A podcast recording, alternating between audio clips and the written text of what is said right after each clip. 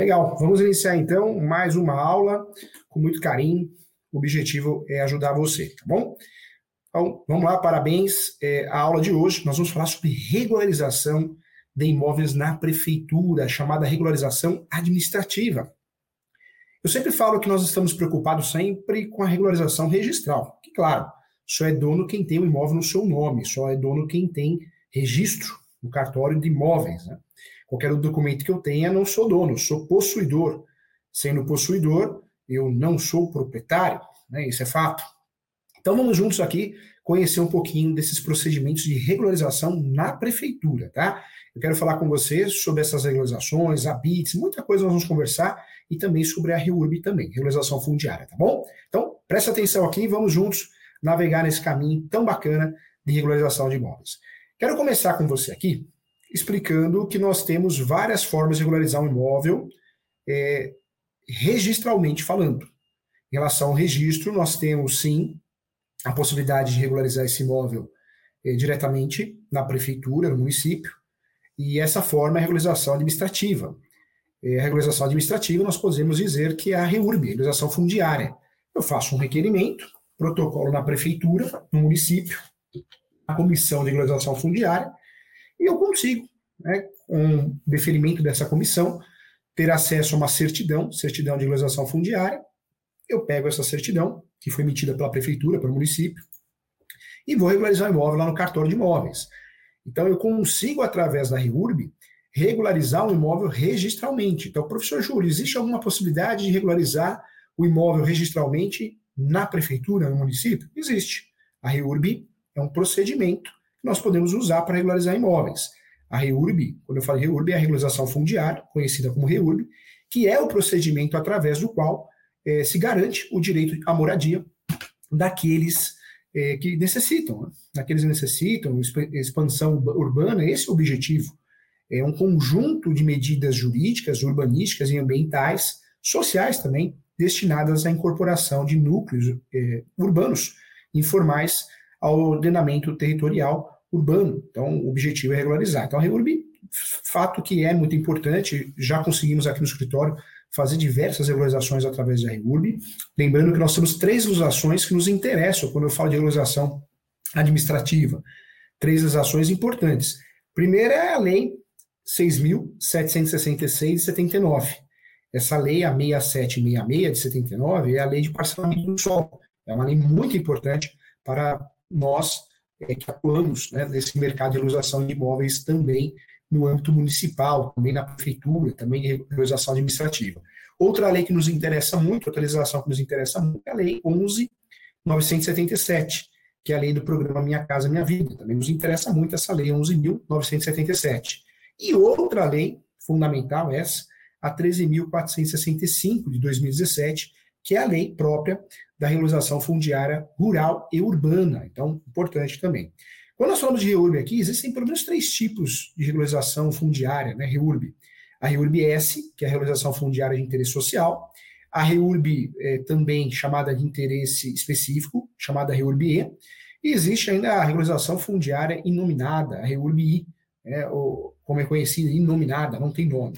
Para conhecer melhor a REURB-S, é a regularização fundiária, já, já apresentei em outras aulas aqui, é a regularização fundiária aplicável aos núcleos urbanos informais ocupados é, de forma pre predominante de 50% mais um, por população de baixa renda, assim declarados em ato do Poder Executivo Municipal. As pessoas cujos lotes pertencem a essa categoria de regularização fundiária não pagam requerimento, não paga nada, hein? Não paga nada. Taxas, IPTU, registro no cartório de imóveis, e o lote é regularizado sem nenhum custo mesmo, tá? Então, um ponto importante.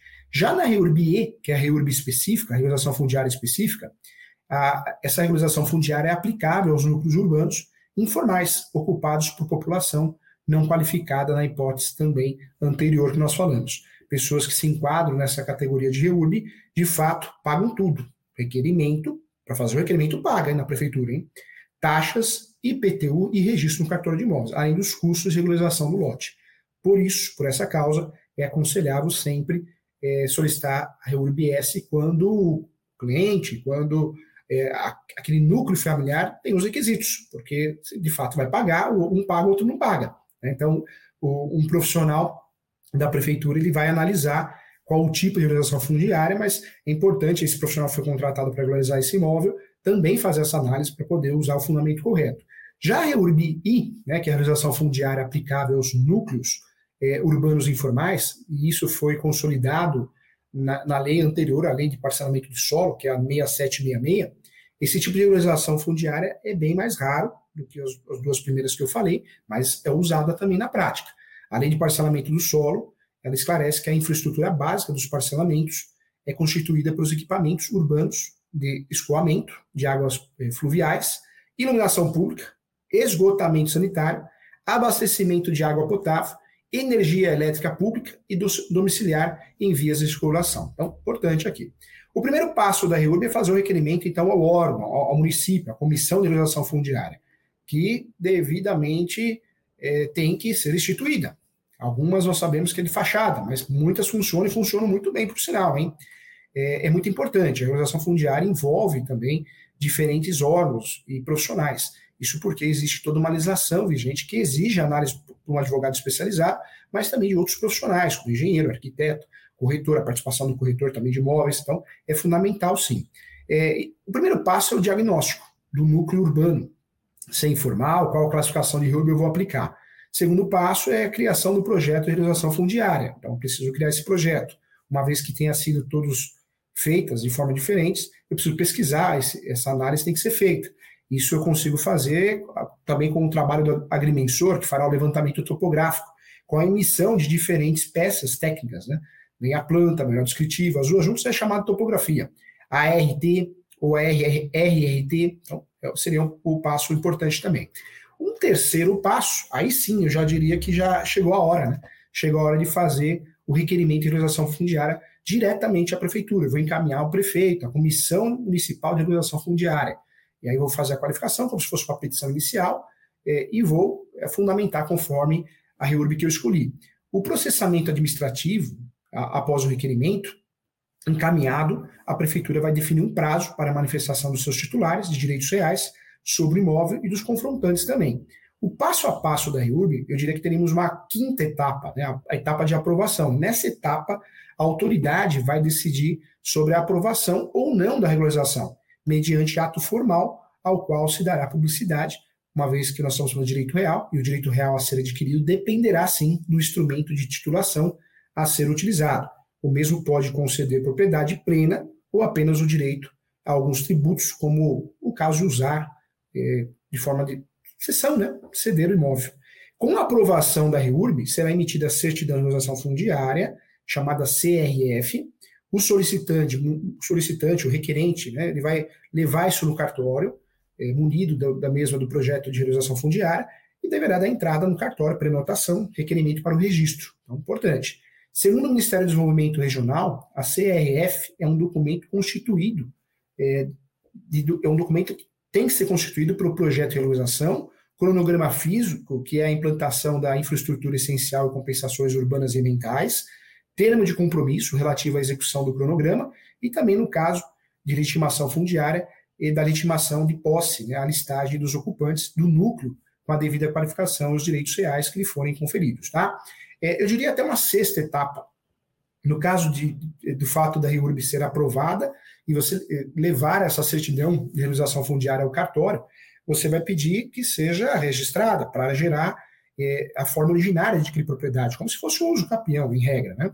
O registro cartorial da CRF e do projeto de realização fundiária aprovado, pronto, você conseguiu ter o nome, o seu nome, o nome do seu cliente na matrícula do imóvel. Então, é possível fazer a regularização registral também utilizando uma solicitação administrativa, um procedimento administrativo. E o grande exemplo que eu trago é a REURB, tá? É, em regra, regularização registral é uma coisa, nós podemos conseguir de forma, igual eu expliquei aqui, através de REURB, regularização fundiária, podemos conseguir de forma judicial, ações judiciais, adicação compulsória, ação de uso capião, ação de demarcação divisão de terras, retificação de terras, podemos conseguir também de forma extrajudicial, que é com a ajuda do cartório. Eu vou pedir ao cartório que me ajude. Como que o cartório vai me ajudar? O cartório, eu vou atrás do tabelião de notas, vai lavrar uma escritura pública, talvez um inventário, de um uso capião, de uma a educação compulsória extrajudicial, que é a grande novidade, e aí eu vou tentar, vou, vou pedir, vou requerer que seja registrado no cartório de imóveis. Então, esse é o procedimento que nós temos para regularizar um imóvel registral. Depois que eu consigo regularizar um imóvel registral, ou se esse imóvel já está regularizado de forma registralmente falando, né, no registro do cartório de imóveis competente, eu preciso, se eu quero 100% do meu imóvel regularizado, eu preciso correr atrás da regularização na prefeitura, né? É, ou também no União, Estado, então é chamada regularização administrativa. Ela é necessária, sim, para que eu tenha sossego, para que eu tenha o imóvel 100% regularizado em todas as searas, todos os setores. Então, é importante falar sobre isso. Vamos lá. Quando nós falamos aqui de regularização, então, é, quais são os documentos que eu vou precisar nessa segunda etapa, nessa outra regularização? Não estou falando mais da regularização registral, mas a regularização administrativa, tá? Eu preciso, então, é importante ter regularização na prefeitura também, isso valoriza o imóvel, dá segurança, isso evita multas, isso evita embargo da obra, interdição, evita muita coisa, muita dor de cabeça. Os documentos que eu preciso, eu preciso provar que esse imóvel é meu, que eu sou proprietário, proprietária, então a certidão de propriedade atualizada. Se eu tiver um contrato de compra e venda através de escritura pública ou instrumento particular, eu preciso também. Certidão de regularização do ABITS, quando tem, e certidões negativas também são necessárias. É importante, gente, lembrar é, além dos documentos básicos citados que eu falei aqui, cada prefeitura pode solicitar outras certidões e outros comprovantes para avaliar a situação da propriedade. As regras vão variar muito de cidade para cidade. Os cálculos também são diferentes de PTU e outros encargos. Então, tem isso, o Brasil é muito grande, então nós temos regras diferentes. Quais são os passos para regularizar o imóvel na prefeitura? Então, vamos lá. Primeiro, né, eu preciso ter a certidão de propriedade atualizada. Então, eu vou solicitar o cartório de imóveis, a certidão de propriedade atualizada. Matrícula, transcrição. Antes 73, transcrição. Esse imóvel já está no meu nome lá no cartório, aí eu vou para a prefeitura. E aí na prefeitura eu vou verificar o que eu preciso regularizar. Eu posso solicitar uma certidão negativa na prefeitura para ver qual é a situação do imóvel, a situação de regularidade do imóvel, para ver se bate com o do cartório. É, também eu posso solicitar uma alvará de regularização. Com as matrículas em mãos, ou a matrícula, o próximo passo que o advogado, a advogada, quem deseja regularizar o imóvel de forma, é, de forma administrativa, tem em mente, sim, é importante, é um passo, solicitar o alvará de regularização. A alvará de regularização, ela atesta os procedimentos legais da construção do imóvel. Eu quero lembrar a você que esse documento vale apenas para as propriedades já construídas, tá? Em caso de terrenos e obras ainda inacabadas, é necessário dar entrada no ABITS, que é outra coisa. Em relação às certidões negativas que eu falei aqui, após regularizar o imóvel perante o órgão municipal da cidade, de origem do imóvel, é chegada a vez de emitir né, a certidão negativa de débitos, a CND. CND. Essa etapa deve ser realizada em um posto da Receita Federal da, da sua cidade. Então, você pode fazer isso mediante procuração também à judícia. Esse tipo de regularização, é, ela, ela, de honorários, né, pode ser cobrado o valor aí de 3% do valor do imóvel, é, sendo um valor mínimo de 10 mil reais. Esse é, esse é o valor cobrado para essa regularização administrativa. Não estamos falando da regularização registral, que é outra coisa. Com essa certidão em mãos, né, a certidão negativa de débitos, a CND, é, com esse documento em mãos, você poderá realizar é, uma situação financeira com o INSS, regularizar né, a situação financeira do INSS, caso tenha. Além de confirmar também se não há dívidas em aberto no nome do proprietário ou da proprietária. Esse comprovante também é muito importante para a regularização do imóvel, essa certidão a CND. Então, muito importante. Vamos lá, vamos falar também sobre a verbação do imóvel. Por fim, é, não menos importante, é fundamental também que você confirme a verbação de construção, a verbação de construção do imóvel. É mais um passo, gente, eu diria, que deve ser realizado no cartório de imóveis da cidade de origem da propriedade. Com esses passos concluídos, finalmente esse imóvel está regularizado perante a prefeitura, de forma administrativa, em seu nome, podendo agora sim ser negociado de maneira que preferir, é, sem que haja contestação. Né? Então é importante. A regularização de imóveis também, existem muitos projetos municipais. Se vamos usar como exemplo a Prefeitura de São Paulo, que prorrogou, inclusive, em 2022, prorrogou com uma lei, a Lei 17.556 de 2021, é, por 180 dias a regularização. É uma data que ajudou muita gente, já foram regularizados mais de 200 mil imóveis. Então, muito interessante esses projetos municipais também. Isso ajuda muito. A regularização de edificações na cidade de São Paulo, ela, ela, ela ocorreu em virtude desse programa, né, que, que, beneficiou muita gente, ajudando mais de 200 mil famílias a regularizar o imóvel de forma administrativa também. As modalidades, a regularização automática também é um grande avanço, foi adotada também para imóveis residenciais com isenção total no cadastro do IPTU em 2014. Também foi muito bacana, foram construídos até naquele ano, né, 31 de julho de 2014, daquele ano, eh, nós conseguimos também realizar muitos imóveis, gerando né, adequações e, e, segurança também. Então, vários projetos interessantes da Prefeitura de São Paulo que merecem ser usados como exemplo nessa aula, nesse curso aqui. É, o primeiro passo é, para regularizar um imóvel perante a Prefeitura é acessar o sistema do, da Prefeitura, no caso de São Paulo, o é, CEDI, o CEDI, CEDI, que é o histórico da edificação, para verificar se a edificação está regular ou irregular. É, o CEDI é o histórico da edificação, tem outros nomes em outros estados, mas normalmente é o nome mais utilizado. Eu quero o histórico, você acessa o site da prefeitura e verifica se pelo site você consegue acesso a essa certidão. Histórico de edificação para regularização e edificação. É, você vai, vai constar lá, assim como na matrícula, se consta quem é dono, vai constar nesse histórico é, a edificação, se está regular ou irregular. Caso o imóvel esteja irregular, será preciso sim, é, em qual modalidade de regularização ele se encaixa, você vai fazer essa análise, por essa e outras razões, é imprescindível sim que você conheça e muitas vezes precisa de uma equipe multidisciplinar, um engenheiro que conheça o assunto para fazer documentos como planta, trabalho descritivo, ART, entre outros. Então não é só a participação do operador do direito, advogado, advogada, mas você tem parcerias. Na regularização é, administrativa, você tem sim muito mais parcerias com outros é, profissionais de outras áreas, além do direito, além de advogado, advogada, do que propriamente a regularização registral. Né? É interessante isso. Então, importante. É, também existem vários programas. Outro programa que eu achei muito interessante, o portal Meu Imóvel Regular. É um canal oficial da prefeitura sobre a lei de regularização de edificações e o site reúne também série de informações sobre regularização e traz cartilhas explicativas que abordam também de forma detalhada como proceder os pedidos de regularização. Então, muito legal também. Temos que elogiar, sim, quando o serviço é bem feito. O passo a passo completo, como regularizar um imóvel na prefeitura. Aquisição de um imóvel novo ou usado, né? no caso do novo, diversos procedimentos administrativos voltados à documentação para a transferência de proprietários e taxas municipais. quero trazer para você todo o processo de compra e venda oficializado para que o comprador se torne legalmente proprietário daquele bem, é, é necessário sim regularizar o imóvel na prefeitura. Diferente do que muita gente acredita, ah, regularizar no cartório já está bom. Na prefeitura também é necessário.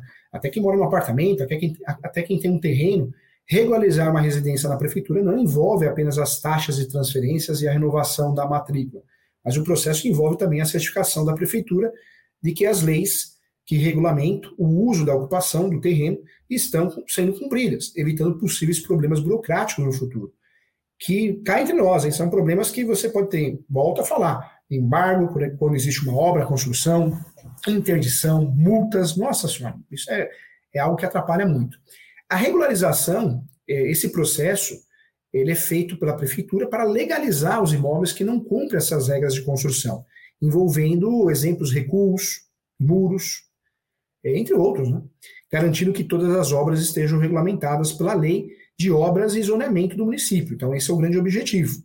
É, quais são os documentos importantes para regularizar? Nós já falamos aqui, eu preciso ter o um imóvel no meu nome, a certidão de propriedade atualizada, a planta, o mineral descritivo, ajuda de um engenheiro quando não tenho isso, a, a, documentos necessários e obrigatórios. É importante regularizar um imóvel, porque se eu não regularizo, um dos grandes problemas que envolve a falta de regularização na prefeitura, de um imóvel na prefeitura, é o risco de multas. E em casos também, casos brandos, eu também diria, indo até a possibilidade de demolição. Já aconteceu com um cliente aqui, é, foi obrigado a demolir o imóvel quando irregular, quando a situação é, é irregular e ele é muito grave. Então, importante. Para regularizar na prefeitura, então, eu preciso da certidão de propriedade atualizada, ART, que é a anotação de responsabilidade técnica, registro do imóvel, prova através da certidão de propriedade atualizada, alvará de construção, cadastro local do imóvel e também a BITS de obra, tá? É, esse procedimento é possível fazer esse procedimento sem a ajuda de um profissional, advogado de engenheiro é possível, não existe obrigatoriedade, ok? Com o atraso no IPTU, é, vai prejudicar o imóvel. E é durante o processo de valorização você vai ter certeza de que o bem tem parcelas de IPTU em atraso ou não. Então, normalmente você vai ter que regularizar isso também para poder fazer a devida regularização. O ABITS, gente, a gente não pode esquecer que a falta de ABITS pode resultar, sim, em um valor mais alto do IPTU. Isso é muito comum. Em determinados casos, a aplicação de multa pela prefeitura por irregularidade na obra Também, sem um habite, tecnicamente, sua residência ainda não seria legalmente habitável por questões de construção. Tá? Então, agora sim, agora você já sabe que é a regularização, regularização administrativa. Vamos lá para as perguntas, né? Eu quero convidar todo mundo que está assistindo aqui a fazer minha pós-graduação, hein? Você que é, é corretor, corretora, advogado, advogada, faça minha pós-graduação. Entra no site www.portalesos.com.br. Professor é professor e coordenador da pós-graduação em Direito Imobiliário. E sou coordenador da pós-Direito Civil também, tá bom? Professor e coordenador. Então, você está convidado a fazer a pós online. Lembrando que nós vamos ter mês 8 a pós presencial, inicia a pós presencial mais uma turma, hein? Então, conto com a sua presença também se você quiser fazer o curso presencial. Online é fantástico, porque o preço também ajuda muito. não sei 58, se eu não me engano, o preço da pós 12 meses. É muito estudo, custo muito baixo, alto nível de conhecimento técnico, profissional e prático, né? Muito legal. Também convido você a fazer os cursos gratuitos. Entra no site Portal IES, tem vários cursos gratuitos à sua disposição. Quem quiser uma mentoria, uma consulta, entre em contato comigo. Tá? O professor presta serviço de mentoria, eu ajudo muitos advogados, advogadas, engenheiros, arquitetos. Eu presto serviço constantemente, eu atendo uma média de 6 até 10 profissionais por semana, é, online ou presencial no escritório. Então, basta você entrar em contato, 2061 5649 o DDD é o 11. E atendo o Brasil todo também nesse serviço de consulta ou mentoria. Tem o WhatsApp também, é o 11 9 7685 3891. O e-mail do professor é julio.professor.direito.gmail.com. Se for urgente, liga que é mais fácil, mais rápido, hein? O e-mail, às vezes, o professor demora um pouquinho para responder. Pouquinho ou um poucão, né? Dependendo do volume de serviço, de trabalho. Eu quero também é, convidar você a seguir os, o professor nas redes sociais. O Instagram é professor.julio.sanches, tá bom? É, tem perguntas? Legal. Então, chegamos ao final de mais uma aula, com muito carinho, para que você conheça um pouquinho mais desse assunto, a regularização administrativa, regularização fundiária, REURB, regularização na prefeitura, o devido passo a passo. É, nós falamos aqui muitas informações importantes. É, eu não posso esquecer também que, dependendo do comércio, na regularização comercial, empresarial, dependendo do comércio, eu preciso também é, dê algumas autorizações diferentes. Né? Então, a prefeitura, eu não, não é só a BITS, não é só a alvará. Dependendo do comércio, eu preciso também regularizar é, liberações, autorizações também para poder fazer essas regularizações é, e, e, tocar né, o, o, meu tipo de comércio. Então, açougue, clínica veterinária, então existem regulamentos não só municipais, mas estaduais e também municipais. Então, importante bater um papo sobre isso, tá? É, volto a falar em relação à precificação, a regularização na prefeitura, um serviço que é prestado por muitos advogados, advogados, corretores também, muitos engenheiros, arquitetos, topógrafos. É, é estipulado o valor de mercado de 1 até 3% do valor do imóvel, sendo um valor mínimo de 10 mil reais. Então, é um nicho de mercado muito interessante, é algo que o corretor também pode ajudar, o corretor tem que conhecer. Eu falo que o corretor hoje não é só ser corretor de imóveis, né? ele precisa ser um despachante imobiliário, ele precisa ter noção, ele precisa conhecer de forma aprofundada esse assunto. Né? Então, eu preciso, é, de fato, conhecer para poder ajudar meu cliente. É, então, eu preciso é, dominar o assunto não só registral, mas também na prefeitura. Isso faz toda a diferença para que eu consiga ter sucesso, tá? Em relação a comércios, então, eu preciso sempre checar que tipo de comércio que eu vou trabalhar, porque eu também preciso de autorizações, licenças, inscrições, alvarás específicas. Então, muita atenção em relação a isso. É, o primeiro passo é o registro na junta comercial, então, isso é necessário.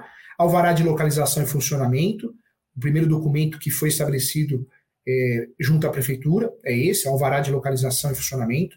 Trata-se sim da permissão para, o que, para que o negócio efetivamente abra as portas, né? E os critérios devem ser seguidos. Então, alvará de localização e funcionamento. A inscrição estadual, embora o número da inscrição estadual, o IE, eh, seja emitido automaticamente junto com o CNPJ, há locais em que esse registro deve ser feito antes mesmo de solicitar o alvará de funcionamento. O IE é obrigatório para empresas que possuem serviços de transportes, eh, também de serviço de comunicação, energia, indústria em geral, e no caso nos interesses em particular para o comércio. Então, tem que ter. Somente após realizar essa inscrição estadual, a empresa, o comércio será oficializado, né, oficialmente uma entidade contribuinte. Então, também. É, licenças e inscrições nos órgãos é, estaduais e municipais, o registro do CNPJ e o IE e alvará de funcionamento são as formalidades exigidas para que o, seu, o estabelecimento comercial do nosso cliente possa contribuir de fato para o fisco e operar dentro das posturas municipais previstas. Então, ponto importante também, faz toda a diferença. O alvará de bombeiros, né, para a empresa, trata-se sim de um alvará comum a todo tipo de empresa, em algumas exceções, conforme a localidade do negócio, quando solicita o documento junto ao Corpo de Bombeiro, que é, é a Polícia Militar, né, Corpo de Bombeiro Militar, a empresa é, será alvo de uma análise que é feita dentro de 30 dias. Após essa etapa, é realizada uma vistoria e, se o estabelecimento cumprir com as exigências relativas à segurança, poderá sim ter o alvará em outros 30 dias, ou seja, o prazo total para obter o documento junto aos bombeiros é de até dois meses, tá? É, em alguns casos, eu preciso da licença ambiental, a licença ambiental ela é obrigatória para as indústrias metalúrgica, mecânica, indústria têxtil também, assim como para as diversas empresas que encampanham né, obras civis ou setor de turismo também. A licença ambiental é emitida pelo IBAMA. Para assegurar que os processos de uma empresa não agridam o meio ambiente, é necessário também essa autorização, essa licença. Tá? O prazo para ser emitido é, pode chegar de até seis meses até um ano, caso seja necessário um estudo de é, impacto ambiental, muito comum no posto de gasolina, né? é muito comum, é, com posterior elaboração do respectivo relatório, que é o chamado RIMA, R-I-M-A, RIMA. Então, também é importante falar sobre isso. Em relação a registro de produtos químicos controlados, se o estabelecimento vai comercializar produtos controlados, vai, vai precisar sim de uma licença junto à Polícia Federal. E para vender esse tipo de mercadoria, a, a notícia que eu trago para você, que é uma licença de liberação mais rápida, podendo ser emitida em apenas 48 horas. Conseguimos aqui, eh, faz o quê? Uns 10 dias, então é muito rápido mesmo após o recebimento, eh, o recebimento da solicitação na sede da Polícia Federal, ok? É, em compensação, é um dos documentos mais caros também, uma vez que essa emissão desse certificado de licença de funcionamento custa, em média, em mais de mil reais, é, dependendo da empresa, claro, podendo ser concedido descontos de até 70%. Não podemos esquecer aqui também de falar da vigilância sanitária, né? a chamada licença sanitária, outra licença imprescindível para quem atua no comércio, nesse caso de alimentos, né? então restaurante, açougue, comércio de alimentos no geral, mercado, é Anvisa, né? A vigilância sanitária. Quem trabalha com perfumaria, cosméticos, produtos de higiene, produtos de limpeza também e diversos outros deve solicitar junto ao órgão uma licença para poder exercer suas atividades. Esse documento, gente, pode demorar a ser emitido uma vez que, que a Anvisa, após a apresentação do pedido, tem até 90 dias para se manifestar sobre a sua eh, viabilidade. Os custos para a obtenção dessa licença sanitária também variam bastante, podendo custar de 100 reais para alguns tipos de empresa até 100 mil reais para outras, tá? É uma realidade.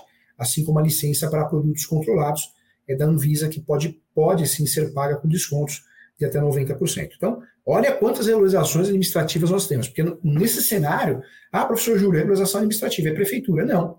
Tem aí também a esfera, do, do, Estado, que atua em algumas situações, a União e algumas autarquias. Né? Então, falamos aqui é, estudo de impacto ambiental, RIMA, que é exigido pela licença ambiental, órgãos ambientais. Então, nós temos aí também é, a vigilância sanitária, a Anvisa. Então, olha o corpo de bombeiro, né? então, alvará do corpo de bombeiro para empresas. Então, nós temos aí outros órgãos, outras inscrições também, tá bom?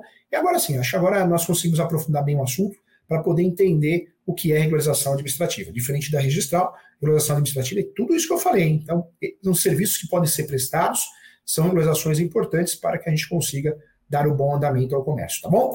Muito obrigado, agradeço a você, até a próxima aula.